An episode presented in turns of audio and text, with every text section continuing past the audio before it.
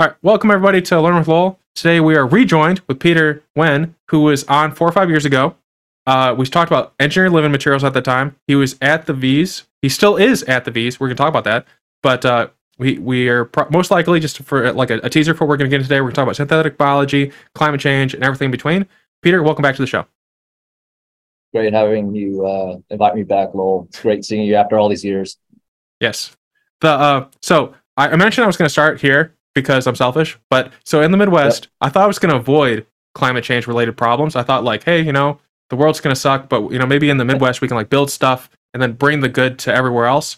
But we've been getting forest fires from Canada and they won't stop. Is there anything from a synthetic biology standpoint or in your brain that we could either A, like reduce the effects of forest fires? I don't know how we do that. You know, you have a bigger brain than me. Scrub the air, or insert solution there. Well, how do you think about combating forest fires as it relates to climate change?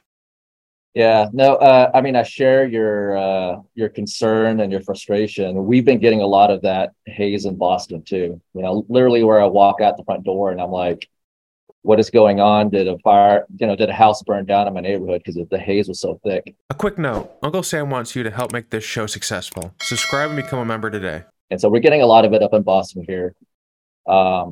And it's gotten to the point where we regularly check the air when we go out. You know, you go to airnow.gov, and it gives you like weather forecasts. Yeah, so you thought you're going to be a climate refugee over in the Midwest, huh? That didn't happen.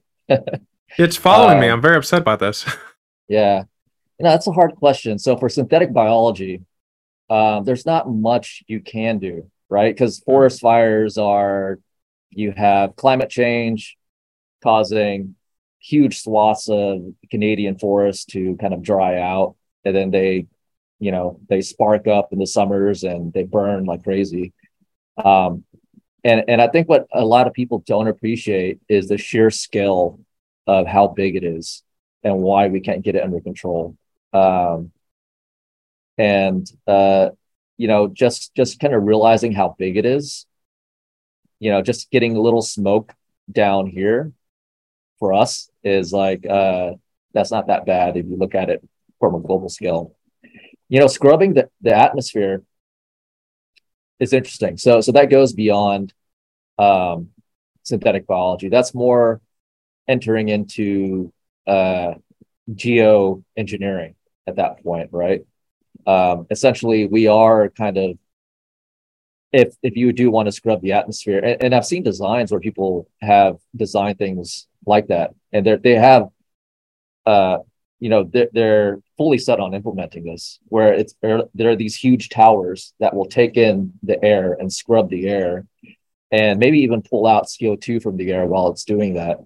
I don't remember who exactly designed it, but I know a lot of different companies and a lot of different governments are looking into that. And, you know, it's gotten to that point in climate change where, you know, these are technologies that, you know, in the past, science fiction has kind of introduced and developed, you know, in sci-fi stories for geoengineering of other planets for, you know, for development for human beings. And now we have to kind of take those kind of same ideas and apply them for our own planet because we, you know, we've screwed things up that bad.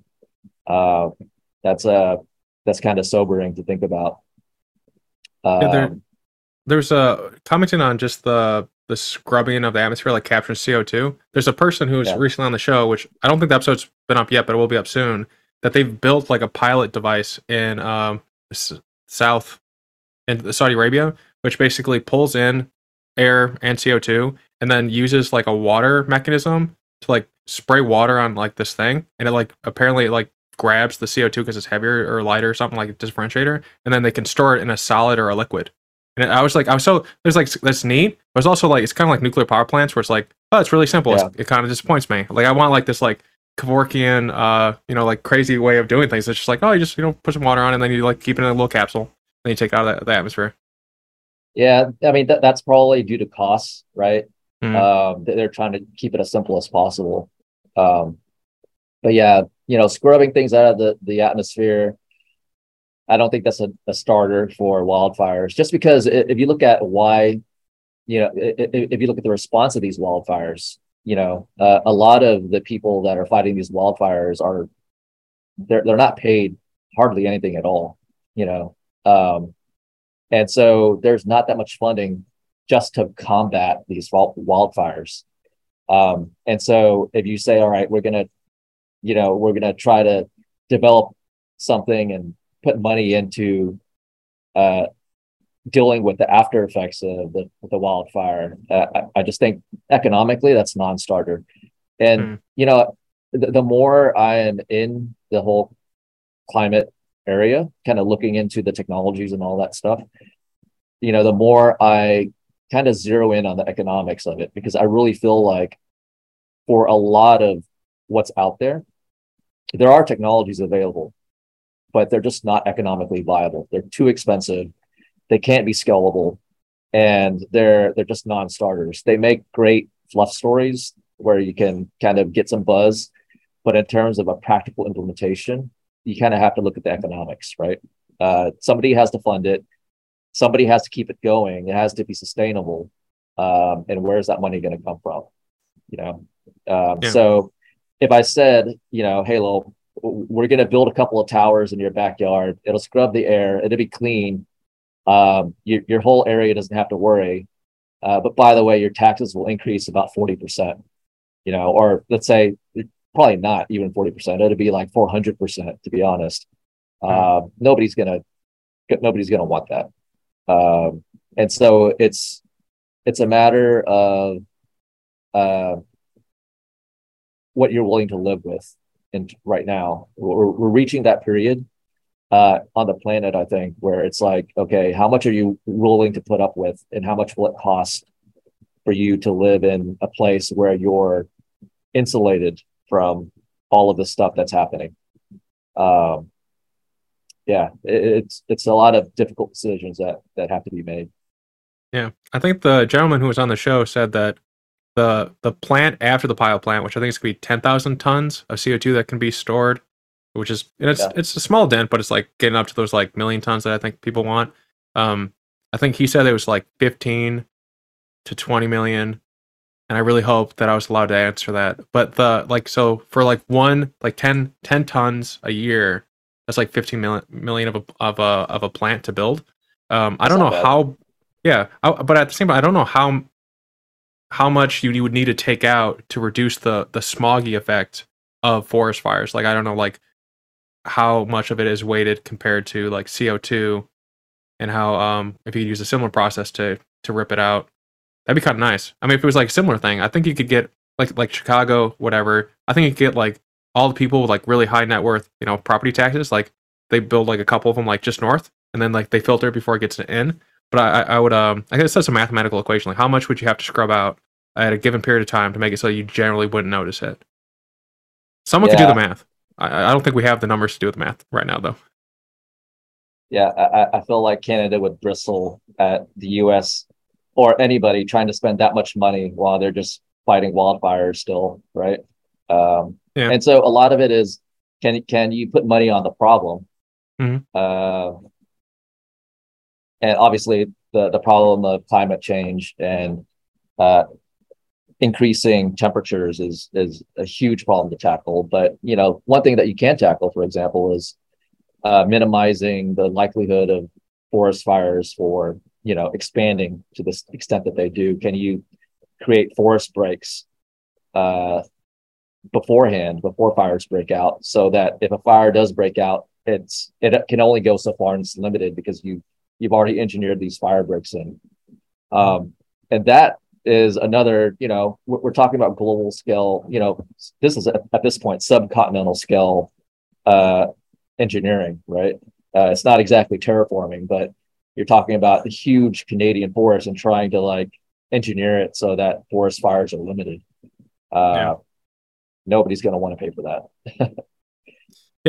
Do you like the idea of, I think it was Elon Musk who said like a carbon tax of some kind? Like if you add a tax to it and then you use that money to like fund research, you think that would be, because I hear your point. A lot of times it does just come down to like, what's the economic incentives to do A over B? If it's cheaper to do A, like I've had people on the show that are trying to upset supply chains that basically have like slave labor attached to them. and build locally in America so that you don't have slave labor in America.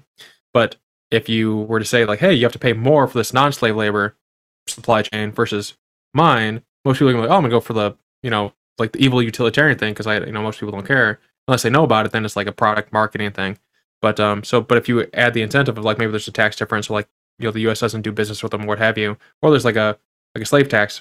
I'm like really drawing the metaphor too far here, but if there's like a carbon tax, that might be like the incentive that switches people over to using technologies and practices that that slowly start making a change even faster. But how do you think about it? Yeah, no, I think at this point there needs to be some kind of top-down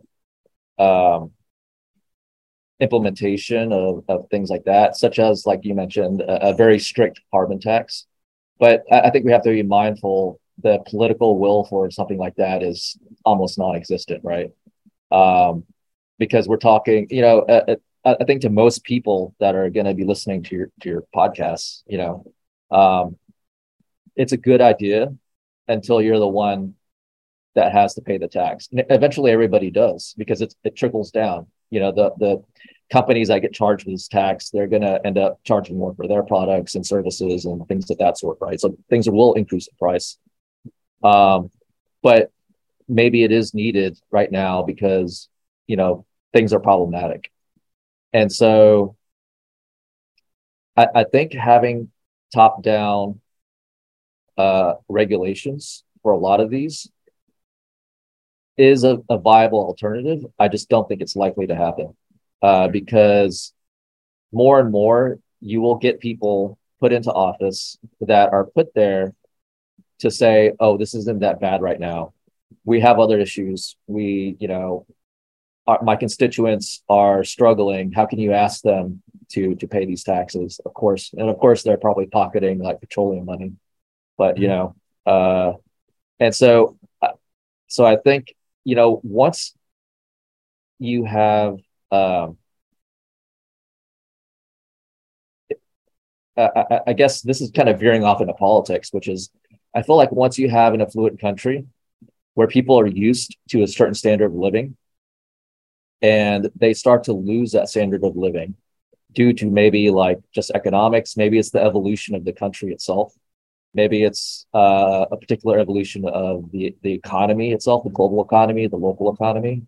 And then you have these disruptions where you do need to kind of tighten your belt, where you need to kind of put these top-down rules and regulations in place to kind of figure out and iron out these kinks. And, you know, these are potentially existential problems that we're trying to deal with, right? But once people start to realize that my standard of living is going to decrease, then you start to see huge pushback against that. And I think that might backfire in that it's not only just a pushback on carbon tax, for example, which is very specific, right? Mm-hmm. It's a very specific thing. It's going to bleed out into, oh, these people, you know, these people being environmentalists or people that want these changes, they want to take away your gas. They want to take away your gas ovens. They want to take away, you know, this and that. And then it becomes, it develops into a culture war, which, you know, it doesn't need to be. And so I see, you know, I see these things as needed. I just don't see them as likely to happen. And this is my personal estimation, kind of thinking about human nature and my own personal view of like how humans, the dynamics of how we operate on the planet. Yeah. Yeah. So then I imagine the onus, or like where the real change to climate change is more in your department of engineering or developing something from a science standpoint that is at a cost level where you could either sell it to like B2B to like scrub different areas or what have you. So it sounds like that's more the route that you think that people should go down, like out engineer the problem. Yeah, absolutely. I feel like if you give people two options, right? And I'm going to use plastic waste because that's kind of something I'm focused on right now, is plastic waste.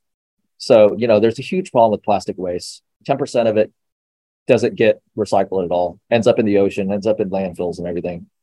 Imagine if you put a tax on plastic waste. saying, all right, we're going to go through your trash, and for every pound of plastic you throw away, we're going to tax you for it. So either you find a way to compost it, you find a way to, they're compostable plastics. You find a way to recycle it, or you find a way to reduce your use. You know, people are they're gonna go bonkers because plastic is in everything, right? We go through plastic like so much. You know, if you put top-down regulations like that, people will get angry. But if you develop a new technology that is economically viable, and you're like, look, we have this new technology, we can actually take plastics, break them down, and make something else with them that you can sell for a profit. And then there's that magic word with a P, profit. I can make you money. Then all of a sudden people are interested, you know? So I think if you develop a technology and it has an economic incentive in that people want this, people want clean air. They want, you know, pristine rivers. They want these things. It's just extremely costly to get there. But if we can kind of short circuit that using technology and get to a point where the economics are just within reach, and then if they're just within reach at that point, you kind of like develop it, and once it's adopted, you kind of like scale things up, and things will get cheaper, hopefully, right? I think that's the more viable route, where you don't have such a huge public pushback on things, and you have everybody, okay, I can make money on it. It's good for the environment. Great. You know, everybody's on board at that point. And we just need the science to get there. I really think having scientific breakthroughs is the key thing for just not only improving our lifestyle, but making sure we're doing things in a sustainable way, right? Mm-hmm. And I feel like if you look at every major huge change in our lifestyle, you can imagine the advent of the steam engine, for example, right? That was through the, you know, the engineering of steam engines and scientists looking at, you know, enthalpy and heat and how these things work. And I think it can literally be the foundation for an economic boom. Mm-hmm. But everybody needs to kind of at least put some money and effort into developing these technologies right now. And there's a huge amount of effort, because I think a lot of scientists, they do realize that there is a huge need for it, and there's actually money for it now. And so, yeah, there's kind of like a little gold rush happening in terms of people developing new sustainable technologies. You just look at every article that comes out about the next EV battery, right? Mm-hmm. All these advances in battery technology that have happened just within the past 5 years. And you look at battery technology back in the 80s, 90s, it was pretty much stagnant, right? And that's because there was no demand to really like generate that kind of technology until you had EVs, and they had a very, very high specific technology requirement that, you know, we just weren't able to meet. And so now people are like, okay, let's try to hit it. So yeah, science and economics, they make very good bedfellows. I think that's my final assessment.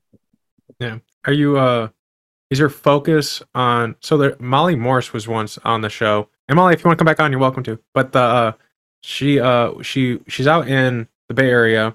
She runs Mango Materials. Are you familiar with her work? No, nothing. Okay. I don't know. I won't want to, but I guess for people listening, they wouldn't know anyway, so it's good to cover ground. Basically, she uses methane to produce plastics that are single use and biodegradable. Yeah, yeah. Is that the lane you would want to go down with your work?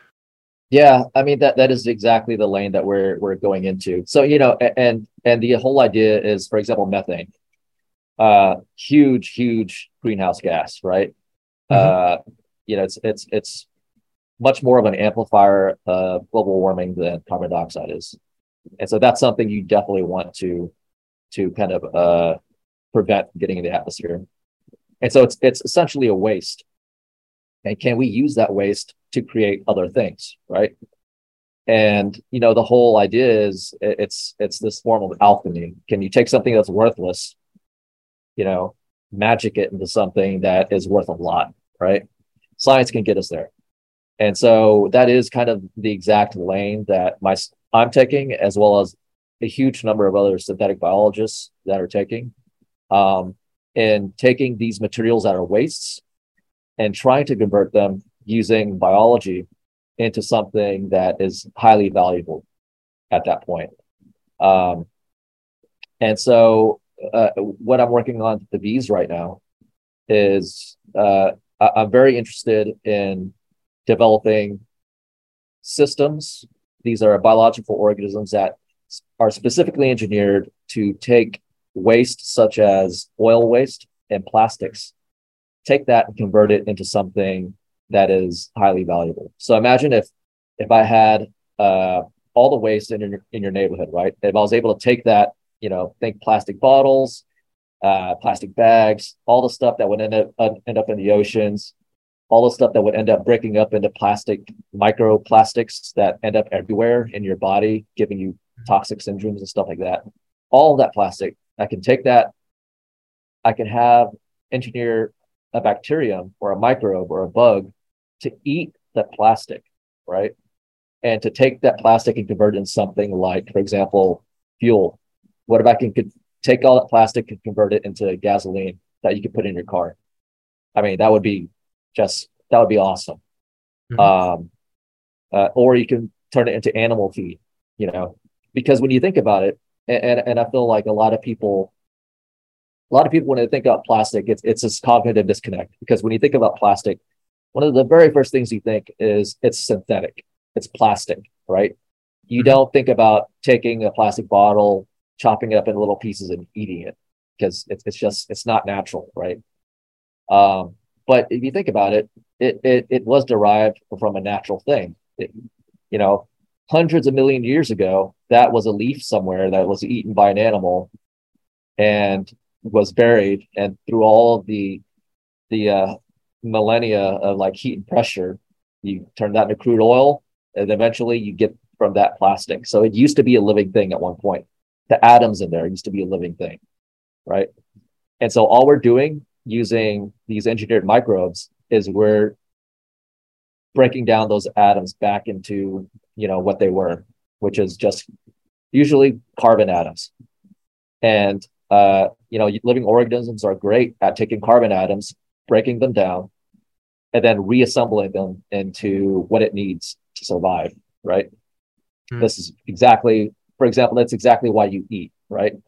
You eat a steak, your whole body breaks it down into atoms, and then it stitches it back up into your own muscles, your own brain cells, you know, your own self, essentially.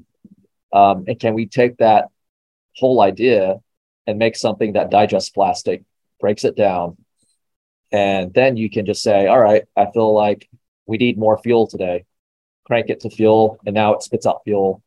Or let's say, and this is a very exciting concept, we can actually have these bacteria now break down these plastics and then make bioplastics with them.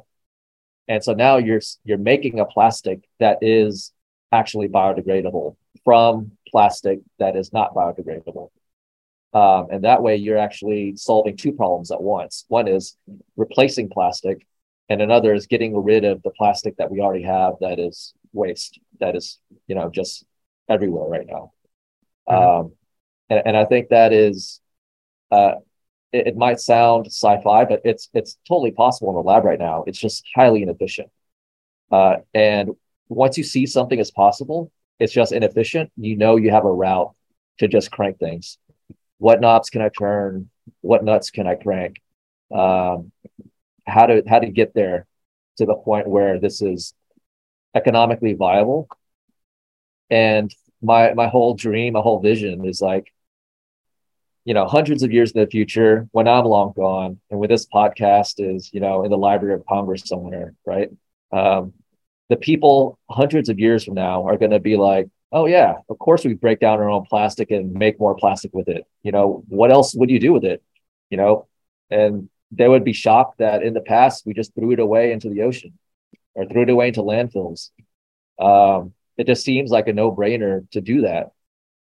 And I feel like, you know, once the technology is there and then people adopt it, it becomes part of kind of the way we do things as a civilization. Yeah.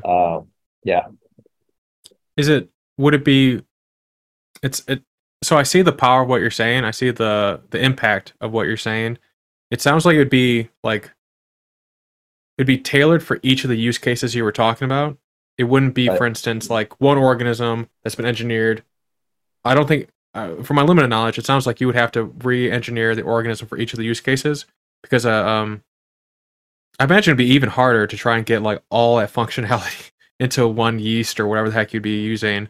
I imagine it's easier from an engineering standpoint to just like hyper fixate on what the end functionality you want from the organism. It sounds really powerful to take this engineered organism and then, you know, basically feed it plastic and have it like out convert. It sounds almost like that Star Trekian, matter converter or whatever it's called, where like you can like make tea hot or whatever. And like you're saying, like we're all doing it, you know, every day. But I could totally see, you know, that tapping into like garbage plants or any of these other different things that are already like a part of our way of life. They just like slip in that technology in there and, you know, feed the beast and then, you know, have like this whole different supply chain from it that I imagine would be also decentralized. Like the supply chain to feed it wouldn't be that complicated versus like other ways of doing things. So the whole supply chain thing, we're not even close to being there yet, right? We just need the technology to be efficient at this point. And that Star Trek technology you're thinking about is, you know, the replicator, right? There you go. Earl Grey hot, right? Yes. But you know, it won't be as fast as the replicator. And you know, we already have replicators. You and I are replicators. Every living organism is a replicator. It just happens on a kind of different scale. And you're absolutely right. Having one organism that can do all these things, that is like that is certainly possible. It's just highly, highly difficult to achieve. And like I mentioned right now, breaking down plastics using bacteria is possible. It's just inefficient. And we're at this point right now where people can see that this is achievable, but because it's so inefficient, the way we go about as engineers kind of tackling it is to simplify it absolutely as much as possible. Because, you know, imagine you have a machine and you need to fix it. If it's too complicated, you have to think about all these different systems in the machine, and it gets really difficult to kind of hone in on how do I streamline it, how to optimize it. But if you can simplify parts of the machine, like I can say, all right, I want this particular subassembly, and that's all I'm going to focus on to optimize right now. It becomes tractable. And so right now, what I'm working on, a lot of other people in the world are working on, the way we're doing it is we're saying, all right, we're going to focus on one particular plastic we want to get rid of. And for example, PET, polyethylene terephthalate, right? So PET is one of the most used plastics in the world. It's, if you drink like one of the plastic soda bottles, that is PET. Mm-hmm. You know, that's what you think of when you think of PET. Or the plastic containers on your eggs, for example, that's PET. We're going to say, all right, this is PET. We know chemically exactly what it is. It's highly defined. We're not going to worry about any other plastics out there. We're just going to focus on this. They found enzymes in the environment that actually selectively break down PET. This is back in 2016. It was a couple of Japanese scientists. They went looking around a PET bottle recycling facility, and they sampled the soil around this recycling facility. And what they found in the soil was that they found these bacterium that could actually make enzymes that would break down the PET into carbon, like the carbon constituents. And so that's kind of, you know, that's amazing, right? If you look, biology will take care of it for you. You just need to kind of help accelerate that process. So if you think about biology, it's very blind. It does what it needs to if the opportunity is there, right? Just enough to survive. And in our case, we want something very focused. We want to get rid of all the plastic trash, right? Bacteria, that's not their goal. You know, they just want some carbon from it or something like that. And so we can take out those enzymes, engineer them to be even more powerful, put them into another microbe that is even better for scaling this up to an industrial process. Then you have something that is economically viable. And so we're focused on those enzymes, one plastic, PET. We're going to focus on one bacterium with, you know, every bacterium has its characteristics that are positive, for example. A lot of bacterium grow at higher temperatures, 37 degrees. If you want to scale up, you want to not probably do that because then you have to heat things up constantly. That takes a lot of energy, and that actually adds up to a lot of fundamental structural costs in your process, right? And so maybe you want to use an organism that grows great at a lower temperature, and then we can pick one that grows super fast, so it's really efficient. And then we need one that actually can make bioplastics for us. And so there are all these little cogs that you have to kind of assemble just right in a certain order for it to have input, plastic waste, output, this new bioplastic. And then you get out these bioplastics that you can just throw away and they'll degrade within a week in the environment. You know, that would be fantastic. And so, yeah, you're absolutely right. In the end, what I'm envisioning is within the next, I would say, 10 years, we would like to have a specific organism that is a proof of concept demonstration that you can efficiently take plastic, convert it into bioplastic or something else that's valuable, and have that presented to investors to the point where they'll be like, I can see how you make money out of that, Peter. Let's do it. You know, that's the kind of like response we want. And then at that point, let's say 100 years from now, there will be other people that have developed other strains, and you'll have a library at that point. You'll be like, oh, what kind of plastic do we need to get rid of today? Then you'll pick that specific strain, develop for that plastic, and then use that. Or you can say, I have a huge amount of plastic waste. We know it has a lot of PET in it. We know it has a lot of like polypropylene in it. It's a mix of things. We'll just take from our library a mix and match of all of our different strains, and they'll work together to break down all that different plastic. That would be fantastic, right? And so I think we are on the cusp of this very exciting area of development for synthetic biology. And kind of getting rid of all of our waste and applying the synthetic biology to other areas as well that we're kind of grappling with climate change. Yeah.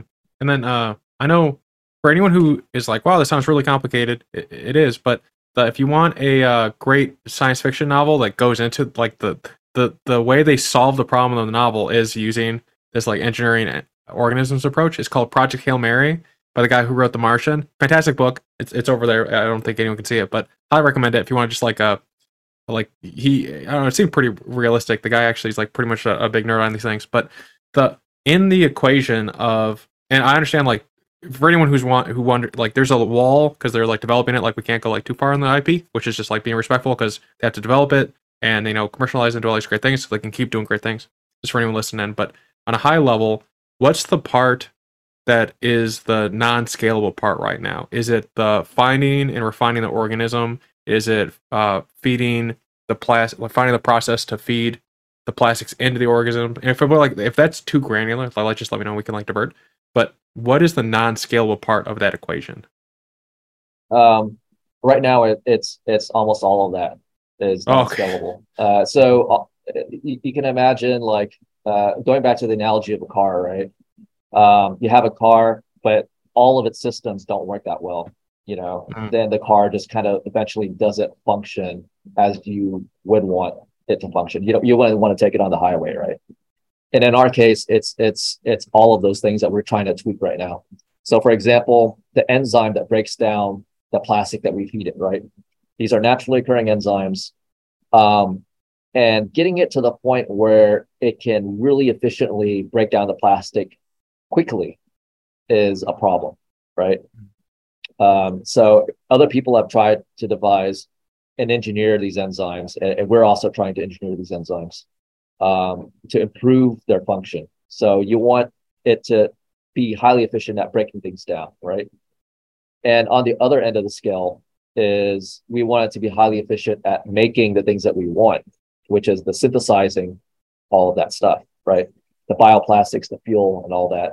And this research has been going on for at least like 10, 15 years. A lot of people are looking into these biologically generated products. And so that level of engineering is increasing the optimization so that you're making a lot of these products. And oftentimes when you try to connect those two, the amount of plastic you're breaking down and funneling into your bioplastics is very limited. So you can think of like taking your input, breaking it all down into atoms, and then funneling it into your product and making those, right? Ideally, it would be a one-to-one. The amount of plastic you put in would give you the amount of bioplastic you put out, right? But right now, due to the inefficiency of the process, that's just not the case. You get fraction amounts of your product. And it's just not viable to do that because you have to make so much of it that a lot of the process is so wasteful that the amount that you get is so low that it will end up being expensive. So just like anything, like a factory, right, that makes a product. If your factory only produces a very little amount of that product, it's going to be a very expensive product because it has to pay for the factory, has to pay for the workers, has to pay for everything, right? But if the process is highly efficient and you're cranking out huge amounts, enough that the market is saturated, now at that point, the cost can go down, right? Mm-hmm. And then we're trying to connect that. And then going back to the inefficiency of the process where we're trying to connect these two, in the middle is the bacterium, right? And the bacterium, what this microbe cares about is surviving. All it wants is to replicate, right? And so we have to actually kind of engineer in to the microbe. No, I don't want you to take all these atoms and make more of yourself. That's not what I want. I want you to take these atoms and make more of this product. And so, you know, that is another issue, is streamlining the flow of the atoms so that the bacterium puts those atoms to use the way we want it to, and not to use in other ways that we don't want it to. And of course, you know, having all of that balanced and tuned is kind of the key. And so all of those things are needed for something that's really scalable, to be honest. And all of those things right now are, you know, inefficient. And not only that, but, you know, we're talking about laboratory scale things. This is, you know, we're working in test tubes, we're working in tiny amounts of culture. When you get to the point where this has to be economically viable, you think about an industrial scale up, then you have all these other challenges to worry about, right? So how do I dunk all this plastic that might be contaminated into a vat of bacteria? You know, what's going to happen? Do I have to clean it? You know, if I have to clean it, how much is that going to cost? Do I have to heat up the plastic so that, you know, the bacteria are able to break it down quickly? So there are all these like other issues that come into play once we get the initial system up and running. And so, yeah, it's a bit of a long slog in terms of like things to tweak, things to optimize. Yeah. So a couple of questions on this. Have you thought about using some type of structure like a cow's stomach that uses rumentation of moving it from different chambers with different microorganisms? So instead of having like one omni microorganism, you could have like a different chamber breaking down grass into something that can actually be used for sustaining the organism? Yeah, that's definitely an option. And a lot of people do this for a lot of bioprocessing, where just kind of like you mentioned, it's compartmentalized, like a cow's stomach, right? Just like the way our stomachs do it, right? There's a certain digestive function for certain parts of our intestines, right? And in a lot of bioproduction, it's also the case where they do that, where there's a very specific place where one transformation happens and the product isn't quite what you want yet. It's kind of like somewhere in the middle. You take that and then you go to the next one, and then it gets transformed again into something that's a bit closer to your final end product. And you keep doing that until you get to the final end product at the very end. And you do that typically because trying to put it all into one big vat often is inefficient. You want very efficient steps for each one in order to get to your final product. So that's definitely something we can do and engineer. This doesn't necessarily have to be an all-in-one magical microbe that takes in plastic and makes out this other bioplastic. We could have a microbe take in the plastic and just convert it into something that another microbe can use to then make its bioplastic. And both of those are specialized for two different things, right? This one specialized for breaking down plastic. This other one specialized for making bioplastic. And then you just have to kind of see where you can marry the two. And yeah, I think that's a viable strategy. We're open to anything right now. Anything that works, anything that is, would be economically advantageous. We're definitely open to that. Do you have the metrics thought out of the thresholds you need to meet to make it economically viable? Like the time to break down, the time to bring over, like have you thought out that level so that when you meet those thresholds, you know the win conditions? That is a fantastic question. And that's a question I think a lot of scientists either don't think about or they try to put off to the side.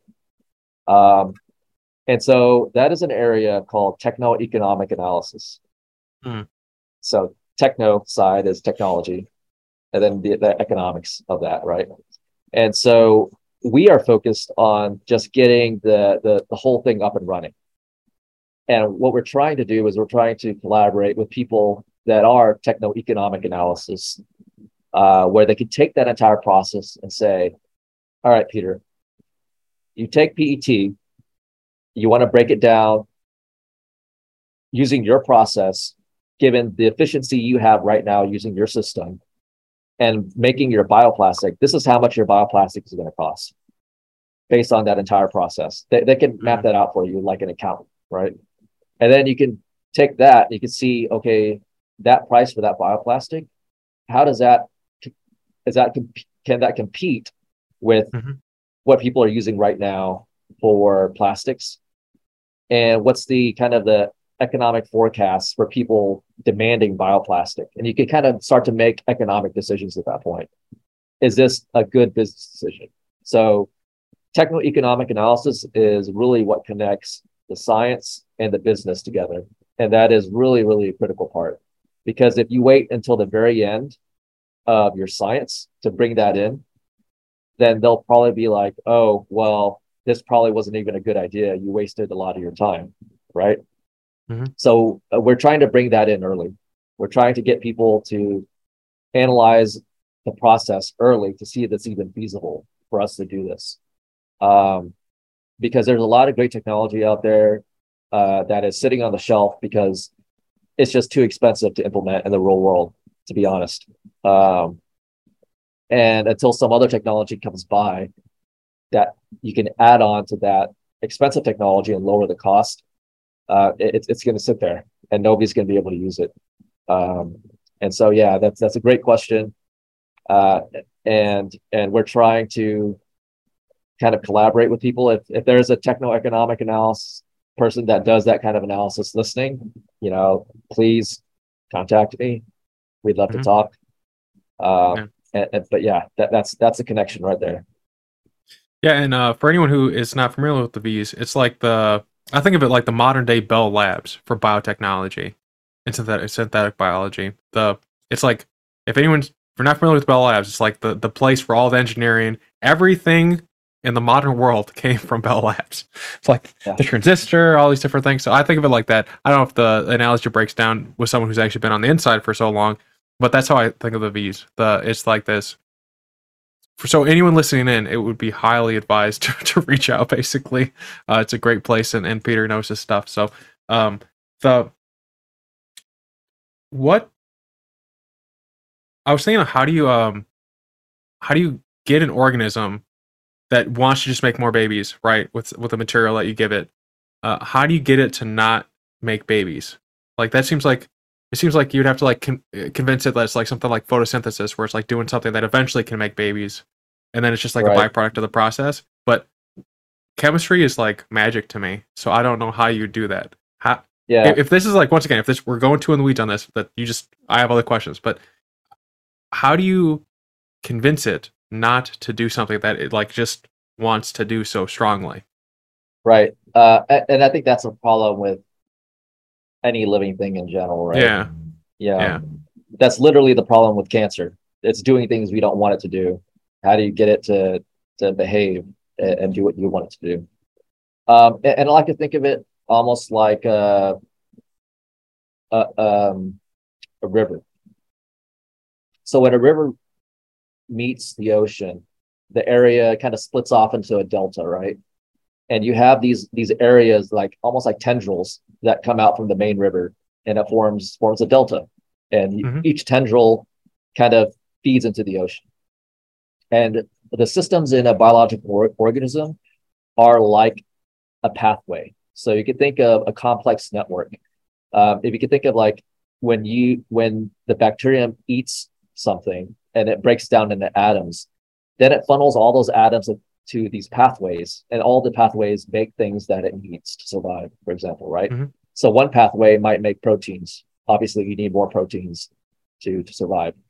Another pathway might make the lipids for its membrane, right? And so you need membranes because you're a cell. And then another pathway might make DNA. You need DNA because you're a cell, right?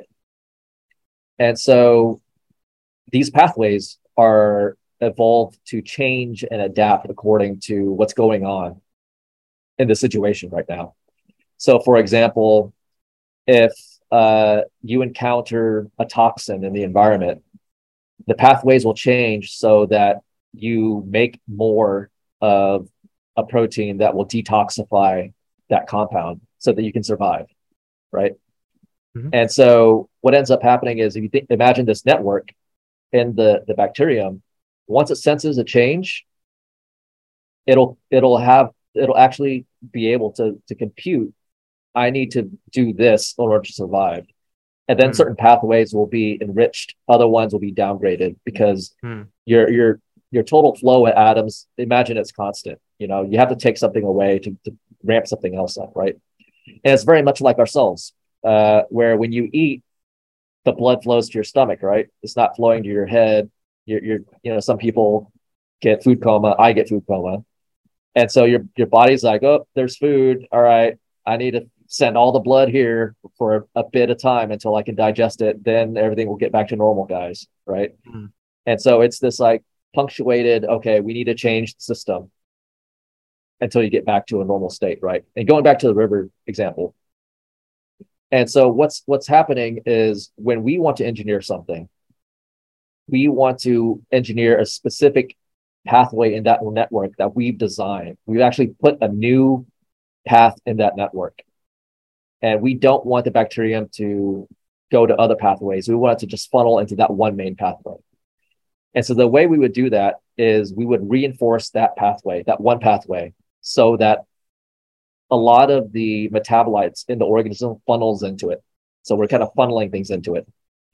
And going to the river analogy, it's like taking a river, looking at the delta and saying, all right, I'm going to create a channel. I'm going to create a canal that connects the main part of the river to the ocean. And that canal is going to funnel 40% of the river. And when you do that, the other tributaries of the delta are kind of going to shrivel up, right? Because now most of the water is going through your canal. And so that is, a canal is engineered and it's made for a purpose, which is to funnel things in a certain direction. And so we've done that. We're funneling things through one pathway. And when you do that, you might find that, you know, the bacterium actually adapts to what you've just done. And it will actually try to steal things off of that pathway into other areas that it needs to survive. Like it'll actually siphon off parts of the things that you've done. And so it's a constant optimization cycle where you put in this pathway, the bacterium tries to adapt to it. And then you look at it, you're like, oh, I see what it's doing. It's trying to funnel things into this other pathway. You go to that pathway and you crank it down. So going back to, again, to the river analogy, if you do that, you put our channel in, but it's not working properly. And that's because this other tributary has like developed and now it's siphoning off things. You have to go back and you have to put a dam in that tributary, right? And so now you're trying to dam things off to keep that flow of metabolites going where you want it to. So long story short, it's a game of whack-a-mole. That's what engineering these things is like. And you know, if you engineer this to where it's working properly, and you use the same bug over and over and over and over, it will eventually evolve out of that. It will start to make mutations to kind of impede exactly what you've engineered, because now if it does that, maybe it can replicate faster or replicate more. And then those will survive and those will actually overpopulate. And those will end up decreasing the efficiency of your entire process. So these escape mutants is what we call them. These escape mutants are a problem. And typically the way to deal with them is to always start from your original culture where you know there are no mutations, and to start your process using these clean mutants at that point. Yeah. That's interesting. Is there...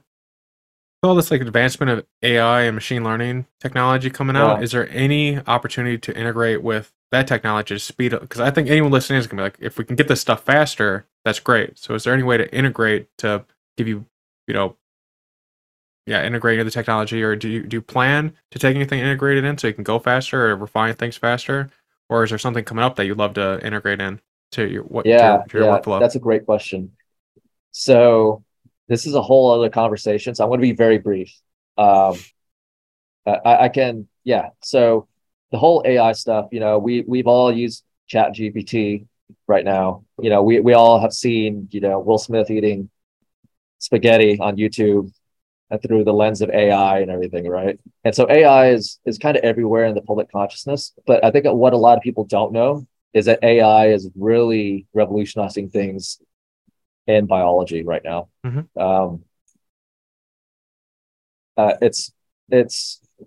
We're making advancements through AI applied to biological data that in the past, I would say 5 years, have just been like mind-boggling, to be honest. And the V's is actually doing a lot of that work themselves, actually. Sorry, I'm going to stop myself because I don't know if I should talk about it, but I will send you a link when the paper is out. So our lab in particular, Jim Collins' lab, is a lab that I work in. We do a lot of work in AI-based library generation to identify novel compounds. And the V's in general is very interested in developing AI-based generative kind of technology for biology. And so there is a huge amount of promise there, and people are already developing ways to kind of help us do that. And going back to that whole optimization cycle that I talked about, you know, it's very complex where we're trying to optimize certain pathways. And people have developed algorithms where you can try to use AI to engineer these pathways that will give you the most optimal combinations of pathways to engineer in. And so that is possible. The tools are kind of emerging right now. And so it's just a challenge of, the biggest challenge, to be honest, is taking an experimentalist like me and finding a person to collaborate with that is adept at this kind of generative AI technology for biology. Luckily at the V's, we have somebody like that. His name is Charles Riley. And so we, we collaborate a lot, and there's a lot of exciting stuff going on in the AI space for synthetic biology. I really think it's another revolutionary area right now that's happening. Yeah. And I was just thinking about making a joke that there was adding a cut here, the Men in Black came in and told us to stop. But I don't know if people would enjoy that as much as I would.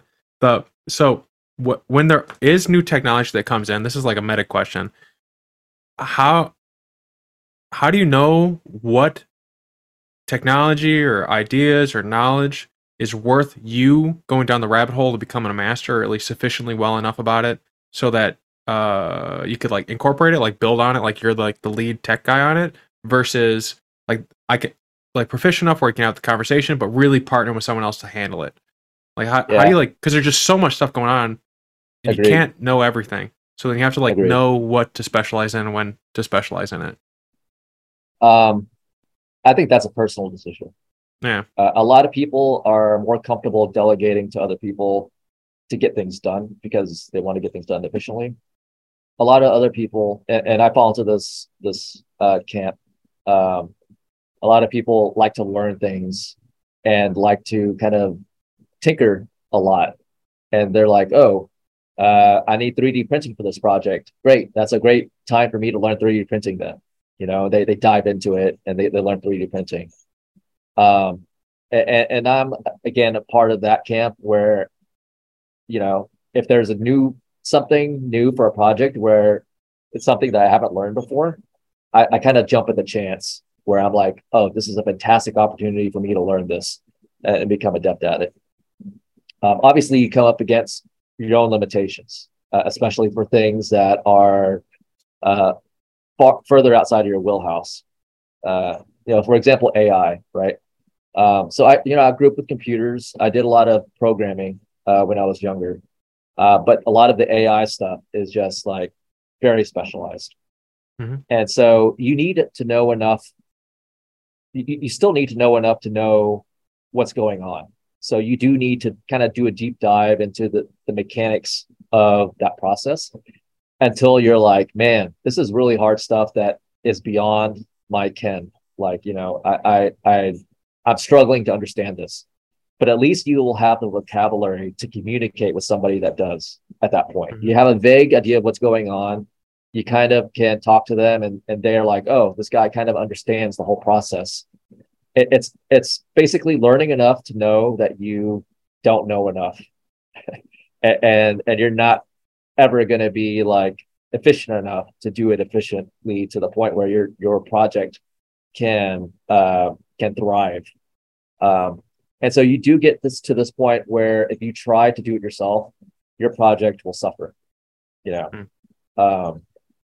And once you have to realize that going down these rabbit holes is fun until you don't see the light anymore. You're so far down there, you're lost, right?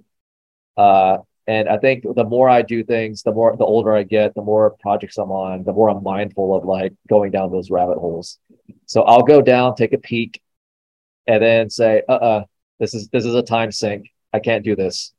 Or I'll bring in people that are experts, such as my resident V's expert in AI, and we'll talk about things. And the great thing is these experts that you have, you want to tell them, I want to learn more about this. Do you have a primer or a review or something to get me started from just a complete layperson point of view? And most of these people will be more than happy to give you resources to introduce you into what the subject is.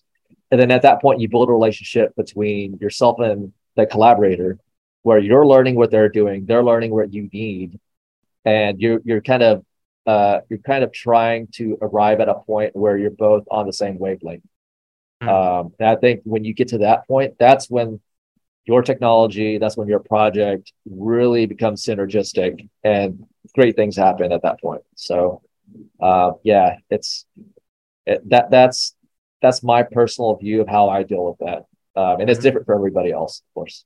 Yeah. Yeah. I think that's a good methodology though, for anyone out there struggling with it and they haven't found something for themselves. I think that is something to think about, and maybe they can find ways to tease out and hypothesize a way to implement that in their own lives. Like the big thing is, as general thing of advice for anyone listening, is don't take things carbon copy and implement them in your life. They will explode. It's not designed that way. Everyone's life is different. But so then talking about the V's, I think it's something I always wonder about is learning more about an area as you stay in that area. So we've talked about the technological differences as you've transitioned more into climate technology, but I'm also wondering how has the V's changed your perspective on the V's as you've been there for another 5 years? I always wonder, you know, like there are times where I'll walk or I'll do something in an area that I know, like the back of my hand, and I'm like, oh, that's new.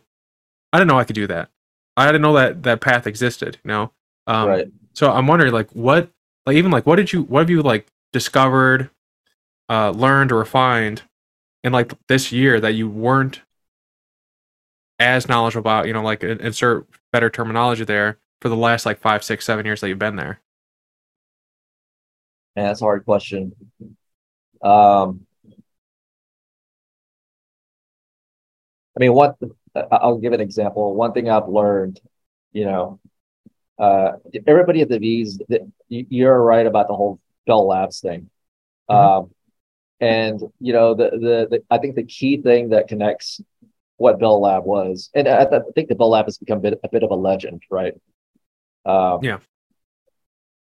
But the key idea between what the Bell Labs was able to do is they had a critical mass of the right people, right?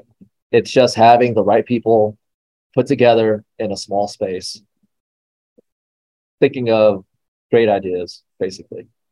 And I think the V's has kind of replicated that kind of formula, where they have a lot of great people with, you know, great backgrounds, and they're trying to put that critical mass together. So pushing all those people together, getting them to work together, right? And oftentimes there are people in the Institute that are working on things that are synergistic with what I'm working on that I just didn't know they were able to do. Hmm. So one great discovery this year was finding, for example, going back to the generative AI issue, is finding that that was an area that they were pushing in, creating generative AI at the V's. So the chief scientist, Charles Riley, was developing that, and it just so happened to fit in with a lot of our other projects. And so there's a project I'm working on where we're working together on that. That came out as soon as I knew we had that capability. And so in an institute like the V's, where it's so diverse, you kind of have to sample what people are working on, because you never know when it might be synergistic with what you're working on. And I'm working on bioplastics, for example, and I just realized that literally the people next to me from a different lab are working on plastic degradation as well, right? So with that, that's kind of crazy. And in terms of how the V's has changed over the years, so I've been there almost a decade now, very long time. And the V's has actually done a very great job at not being stagnant, at being kind of dynamic. They know that things are always changing, and they always have to change with them. And so things are always dynamic. They're always trying new things. And the whole mentality at the V's often is, hey, this is a new way of doing things. Let's try it out and see if it works. If nobody likes it, if people disagree, then we'll fix it, you know, but let's not be afraid to try new things. And that, you know, obviously that idea for science is a no-brainer, you know, that you should be open to innovation, new ideas in science. But, you know, it's across the board, that mentality at the V's. That's how they have organized strategies and how different areas of the V's are organized as well. So it's very progressive. It's very forward thinking in terms of that. And I think that kind of attention to make sure that we don't stagnate as a culture, as an institute, is definitely needed, you know. And I realize that just like no living thing is ever static or ever the same, no organism that is a collection of people, such as a corporation or an institute or a university, is also ever the same. It's always a dynamic living thing. And so, you know, the V's has done its thing that it needs to stay at the forefront of innovation. Harvard's always changing as well. It's its own institute. And yeah, you just need to be mindful of it. And, you know, at some point, if you're in a company and the culture or the company changes to the point where you guys aren't really matching anymore, then that's when it's time to move on, right? But the V's is still fantastic, and it's the changes that happen are things that are fantastic that need to happen for it to stay kind of innovative. Mm-hmm. Yeah. It sounds like it'd be really cool if there was like once a quarter or something like that, where there was like a one-pager synthesis that was like 5 minutes long, where like every department would send like a random, like, you know, like everyone would send like one person, and they'd go on that big stage. I was at the V's. You guys have great conferences, and yeah. I think you have multiple ones actually. But and then everyone just like blitz through like, hey, I'm Peter. This is what I'm working on. Here's my one pager. If you're working on any of these different areas or this sparks something in you, come talk to me. I'll be over there. And like just like blitz through every single one. If you do that, I would like to be invited, but it doesn't sound like. I think that'd be like a great opportunity. Just like everyone's familiar, but they're not in depth familiar. Like you can just like do it in like 5 minutes, like five per person. And I don't know how many people are at the visit at the V's. I think it's like nearing on 1,000 though. So like that would actually take some time. A lot. Yeah, we do have like half a day. We do have an annual retreat, and that's kind of where usually you get the overview of what everybody's working on, not just the people that are presenting, for example, but in poster sessions, you get to walk around and talk to people, you know, and the secret in science is often, or at least for me, this is what I've found, the poster sessions are always the most valuable because that's when, for those of you listening that don't know what I'm talking about, it's when you have a bunch of scientists that get together and then they present posters on their work.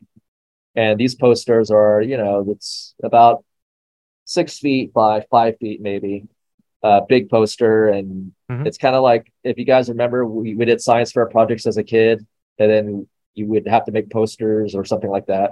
It's very similar to that, almost exactly like that. And the great thing is, you know, you get to walk around and just talk to people. People are much more relaxed.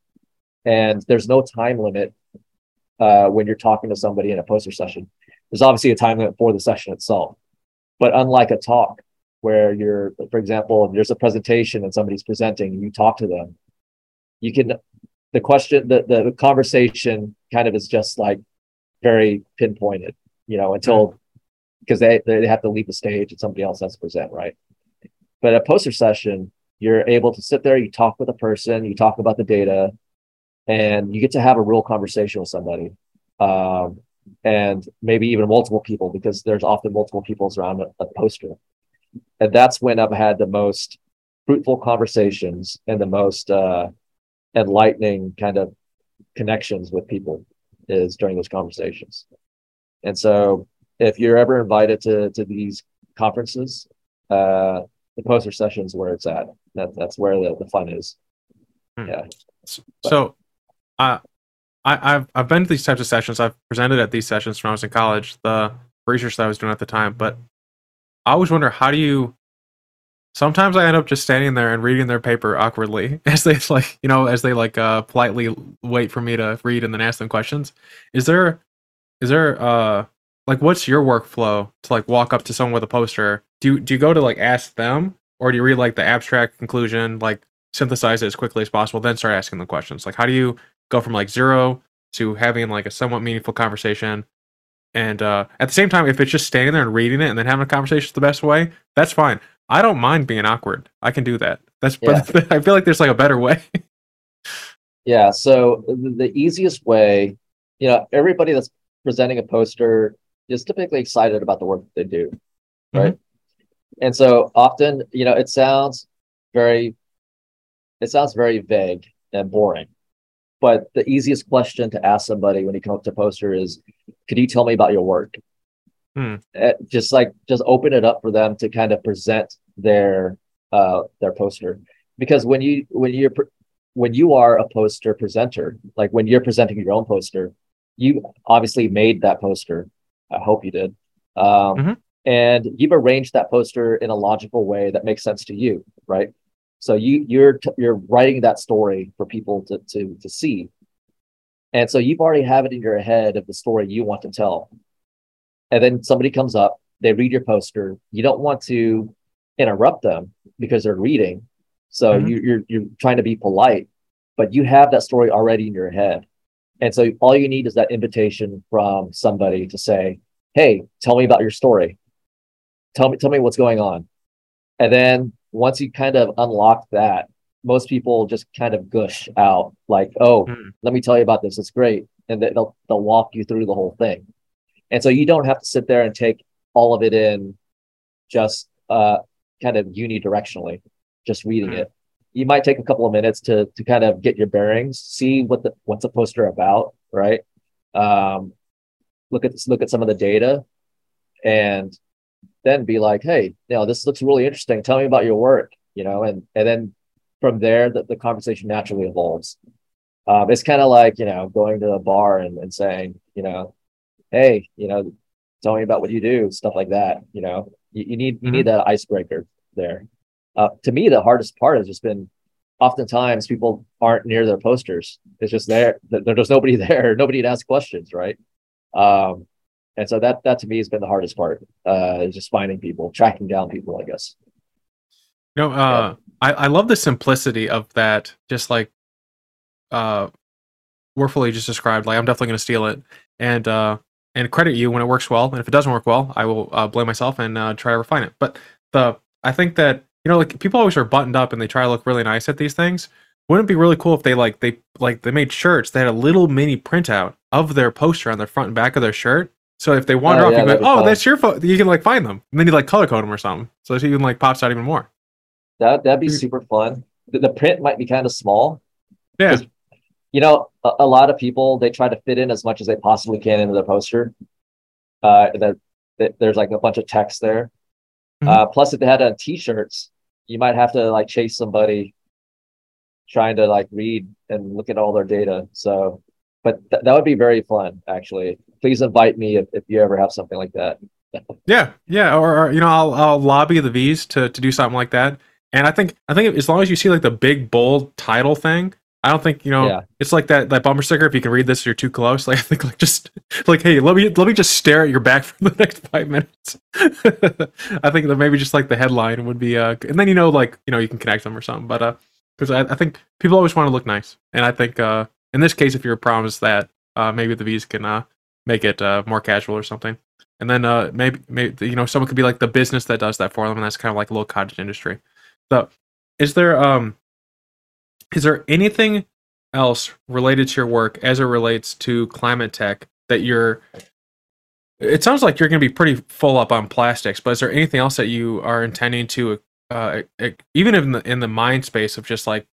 You seem like a very curious person, like in the few times that we've spoken together. And so I'm making the guess that you probably read stuff, ingest stuff, and then form these different ideas that it's like, oh, if I have time, I could go down these different roads. And so I'm curious... What are these some of these other roads as relates to climate tech and synthetic biology that you're maybe not, you don't have the time to go down, but that are kind of fun for you? Yeah, we actually just recently published a paper on synthetic biology and climate change, trying to kind of merge the two. It looks at a lot of different things, and one thing that I mentioned before that we talked about at length is the whole plastic thing. But there are a lot of other things that we have looked at, areas where synthetic biology can be applied to things that are going on right now in climate change. And these things that are going on are not things that are abstract anymore. I think this year has really shown people that climate change is actually, you're living it right now, right? You look at the ocean temperatures in here, down in Florida, it's almost like jacuzzi level, which is like absolutely crazy. You look at how hot things are this year. You look at, and there are all these other issues that are happening. For example, over on the West Coast, you have algal bloom outbreak, and you have all these sea mammals that are washing up on shore, getting poisoned by them, right? And so climate change affects the entire ecosystem, right? And of course, the ecosystem is made of living organisms, and synthetic biology can be applied to anything that is kind of a living system. And so there's a lot of things that synthetic biology can be applied to do. A couple of things that we explored, for example, coral bleaching, huge problem.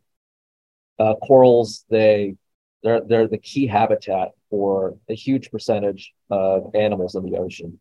And so you could think of it as like wiping out the rainforest, you know, that diversity, that loss of diversity will have impacts, definite impacts on the global food chain, everything that we can think about, right? And so for coral bleaching right now in Florida, due to the high water temperatures, that's going on right now as we speak. Swaths of corals are dying right now. And can we use synthetic biology to kind of try to save as many corals as we can, at least allow them a chance to adapt? Because things are changing so quickly that they can't adapt and they're dying. And so can we at least put a Band-Aid on things where, for example, can you engineer the corals to be more resilient to hot temperatures? That is something that we've thought about. And a lot of other people have proposed in the past, is there a way to do this? And synthetic biology can't tackle that, you know, because it is a living system, right? It's a very interesting living system to deal with because it's a symbiotic living system. You have your coral cells, which are animal cells, and they actually kind of host algae that gives them the energy. And at hot temperatures, this kind of association, this kind of relationship dies. And so the algae leave and the animal cells, they basically starve to death. And so you can think of it as when you see a white coral, that is basically the skeleton. And so it's like seeing the skeleton of an animal in the desert, right? That's what you're seeing, is you're just seeing the skeleton. And so can we use synthetic biology to kind of strengthen this connection so that the algae and the animal cells, the coral cells, stay together, even at hot temperatures, and that it's resilient to hot temperatures so that it can eventually adapt? Because that is the biggest issue right now, is climate change is happening. I think it's going to be very hard to prevent the full effects from happening, given we're so late in doing anything about it. But can we at least make sure that the living systems on the planet, some of them survive?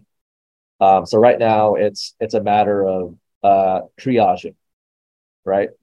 In order to triage patients, you need the medical technology to do that, right? And so synthetic biology can give us that technology. It can give us the Band-Aids we need for the next century to at least save something, right? And so the coral bleaching is one thing that is definitely a concern to me. Another area in our lab that we're actually are directly working on right now is looking at how to sense the different organisms in the environment. So for example, can you detect how climate change is impacting different organisms in the ocean, on land, in the forests, for example, in an easy way? And so right now, the way the way that people do it is, how do you count fish? Well, you go, you catch the fish, and then you count them, right? But is there an easier way to do that? You do. There's a Mossy Earth does some type of like water test, and you can see the DNA, I think. Right. That, so yeah. This whole eDNA technology is really, I think, one of the key things that is going to be implemented at a large scale. Things are still kind of being done in the old way.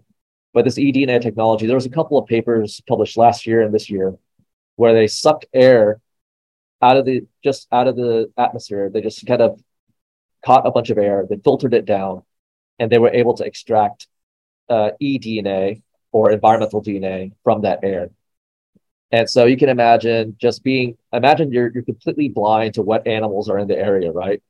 And you just have an air filter sucking in a ton of the air, go back to your lab, and then you can figure out everything that's within 10 square miles of where you were. That's awesome. Yeah, that's absolutely crazy, right? And so this study was done in the UK last year, and they did it near a zoo. And they were able to identify all the animals in the zoo, just from DNA in the atmosphere. So can we apply that on a larger scale? So now you have a surveillance network of what's going on in the environment for organisms. So you can say, okay, there's this whole food chain over here might collapse because this population is gone now. How do we get that amount of data so that we can actually kind of put in either regulations, or we can alter things so that, our ecology doesn't collapse. Mm-hmm. Because one of the things I think that's going on right now is a lot of environments, a lot of ecosystems are collapsing. We just don't know about it. We don't know until they're gone, right? Mm-hmm. You guys probably heard, and your listeners probably heard, I think this was last year, about all of the king crab in the Arctic disappearing, right? 2 billion or something like that, just gone. Right. So one year they're there, you get a harvest crop, you get a bumper crop. Next year you look back and there's nothing. Mm-hmm. It's kind of like a mystery. What happened to them? Where'd they go? And so we're blind to this until we look back and it's nothing there anymore. Then we're like, oh, it's just gone, right? By then it's too late to save anything if you look back and it's gone.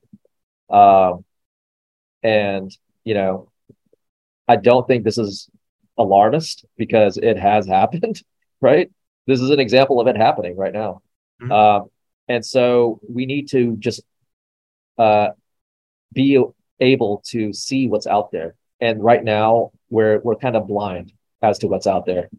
The way we catalog living things right now is just so low throughput. Mm-hmm. It's like just taking a quick glance and that's it, right? You want something where you actually have sight, where you can see what's going on. You can make guesses and predictions based on the dynamics of how things are changing over time. So I think that's a huge area right now, is really leveraging eDNA and making a network of, this is the ecosystem, this is a state of the ecosystem right now, here are the danger areas where things might collapse. Yeah, no, that's really fascinating. I definitely recommend you and everyone listening to check out Mossy Earth. They do like rewilding of different environments around the globe. It's pretty cool. Yeah, and they talk about this all the time. And I just thought of an idea that you could use to fund this project. You get all the Bigfoot people together, and you say, we'll go through this. We'll develop the technology, and then we'll go out and we'll like scan the whole, any place you want. You guys can fund it. I bet you'd get the funding. If there's like 20 really? TV shows about Bigfoot, I think you could find him if he existed, or at least confirm he doesn't exist. That would actually that's a fantastic idea. Yeah. eDNA Bigfoot survey. Yeah. Hunt, I guess. Peter hunts Bigfoot, and it's just you in a lab. I could see it. No, I mean, Bigfoot is, we laugh at Bigfoot or anything, but I'm a very open-minded person. Cryptozoology mm-hmm. is to me, yeah, sure. If there's data for it, then I might believe it, right? Yeah. We just need to find the data for it. And so eDNA is a fantastic way for you to look for something without actually having to go out there and, you know, locking eyes with a Yeti or something like that. Right. Yeah.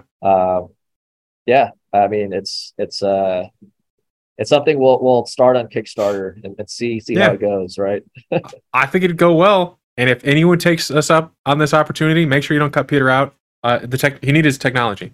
Actually, just a quick, you know, so we're not making fun of the Bigfoot people. The number one group of people that find people who are lost out in the woods are Bigfoot people. It's actually like a statistic. Like, they're out hunting Bigfoot so religiously that they find lost people all the time. They're almost like a forest service. I was reading this stats the other day. So if anyone's, you know, laughing at the Bigfoot people, at least they're saving lives. And then, so I think that's, we ran over the time. So I will just thank you so much for coming on the show today. Not giving me eyes or a side eye or, you know, anything to let me know that they're getting mad at me because we went over. But thank you so much for coming on the show today and sharing your passion and your love for your work and getting people excited about hunting Bigfoot with eDNA and making changes in my plastics and the environment. Awesome. It was my pleasure, and I had a great conversation with you, man. And I hope your listeners, you know, please reach out if you guys have any ideas. You know, we're scientists. We're open to everybody and their thoughts. So I'd love to hear from everybody as well.